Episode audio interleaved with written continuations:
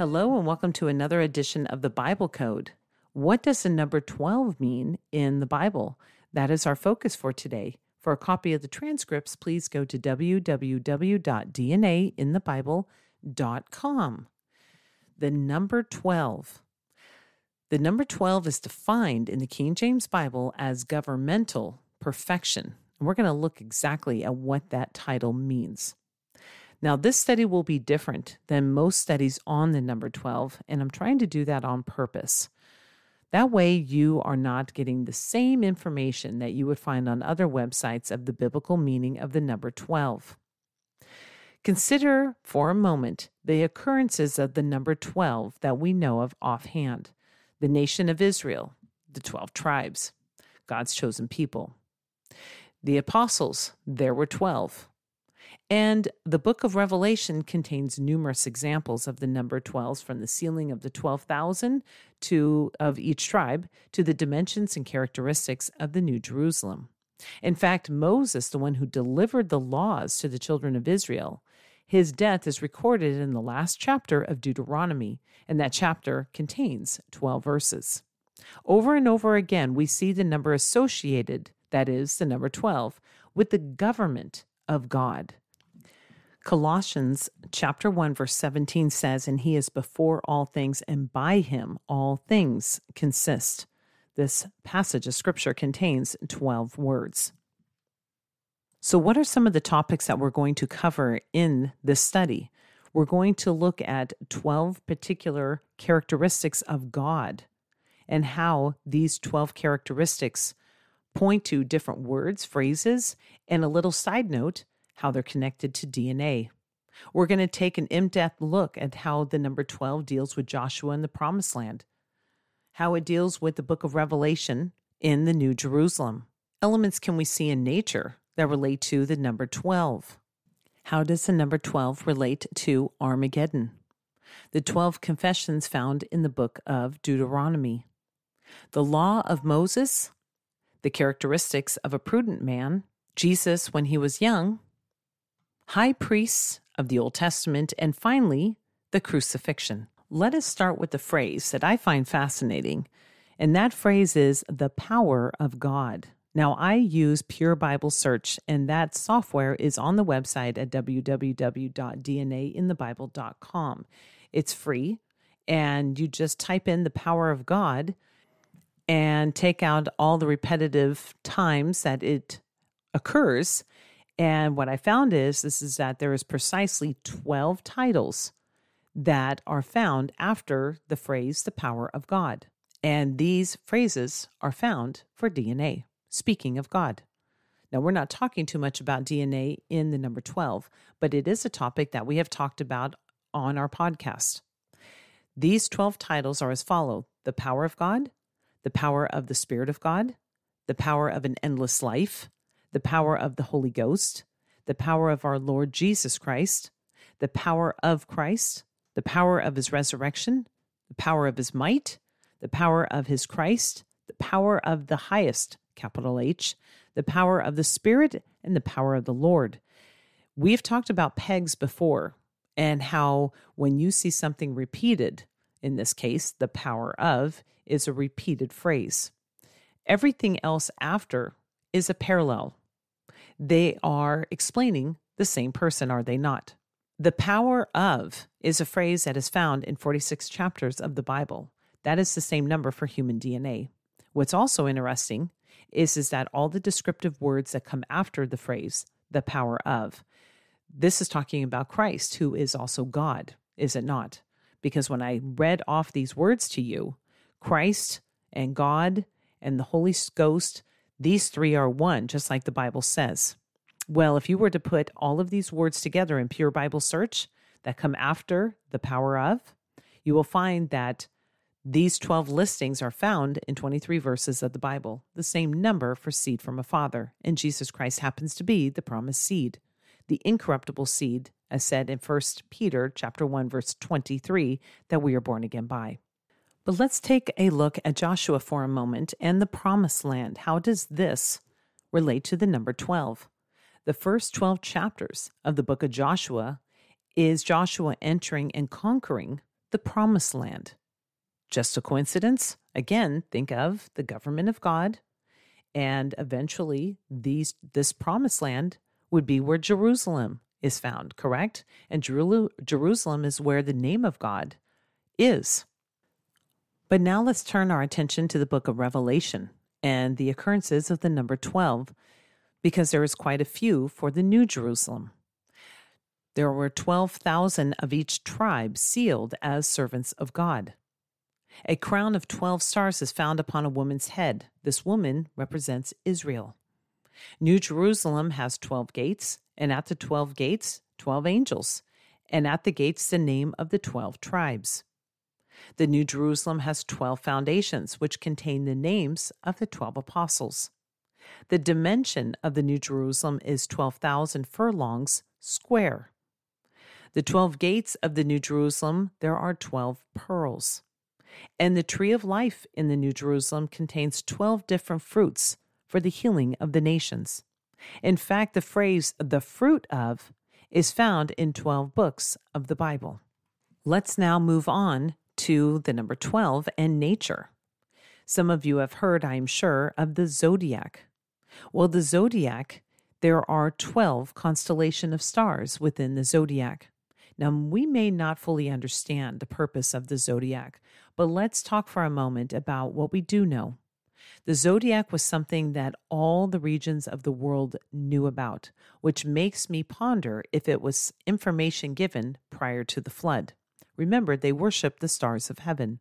And everything that God creates and does, the devil tries to pervert it. And why? To steal the glory of God. Because we see in Job chapter 38, verses 31, that he mentions two constellations, Pleiades and the bands of Orion. God knows the names of stars. So, and if the heavens declare the glory of God, Satan would love to take that glory away and pervert and destroy so that nature has nothing to do with the orderliness of God anymore, right? I mean, look at numbers. That's what we study. How God orchestrated, He's the one that created numbers, and He put numbers in the Bible in a very orderly way to show He organized the Bible. Because how many authors uh, orchestrated by the power of the Holy Spirit in writing the Bible, not to mention the translation committee? Well, it was about 40 men. And these 40 men didn't live all at the same time. And yet there is a consistent thread through the Bible of how God uses numbers. That is amazing, and that shows the power of God. What other items in nature show the number 12? Well, that would be a lunar year. We have 12 months in our year. Think about how many hours there are in a day. Jesus Christ said, Are there not 12 hours in a day? Well, because there's 24, that means there's 12 hours in a day and 12 hours at night. The basic unit of time, 60 seconds, 60 minutes, and 24 hours, are evenly divisible by 12 into smaller units. And last, the human body typically has 12 pairs of ribs. There is one particular passage of scripture referring to one day the Lord ruling in peace that I would like to point out. And the reason why is there is three, again, dealing with pegs, there are three mentions his seed, his house, his throne. And these three are found in relation to the number 12. It is 1 Kings chapter 2 verse 33 and it reads, "Their blood shall therefore return upon the head of Joab and upon the head of his seed forever, but upon David, and upon his seed, and upon his house, and upon his throne shall there be peace forever from the Lord.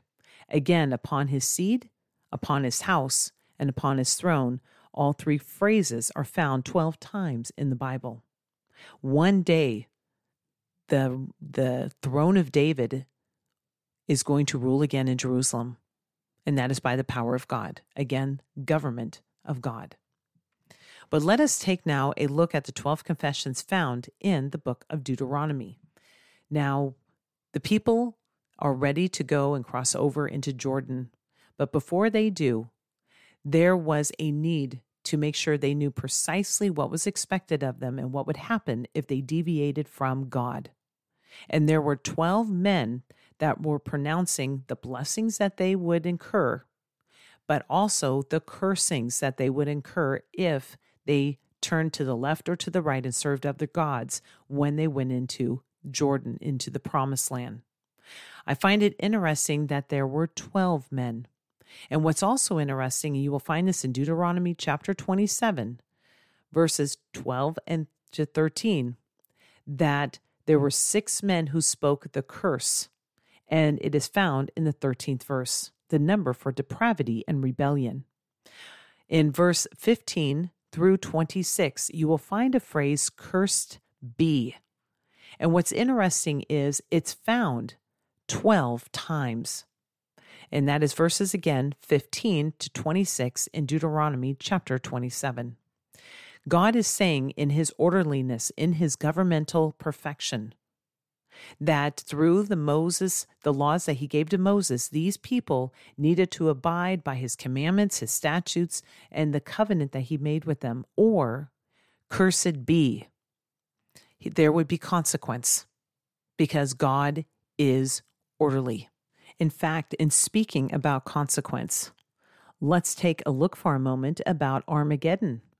Two things I'd like to point out when it comes to Armageddon. First, let's take a look at Hebrews chapter 10, verse 30. For we know him that hath said, Vengeance belongeth unto me, I will recompense, saith the Lord. And again, the Lord shall judge his people. There is 12 words in total about judgment and God's ruling.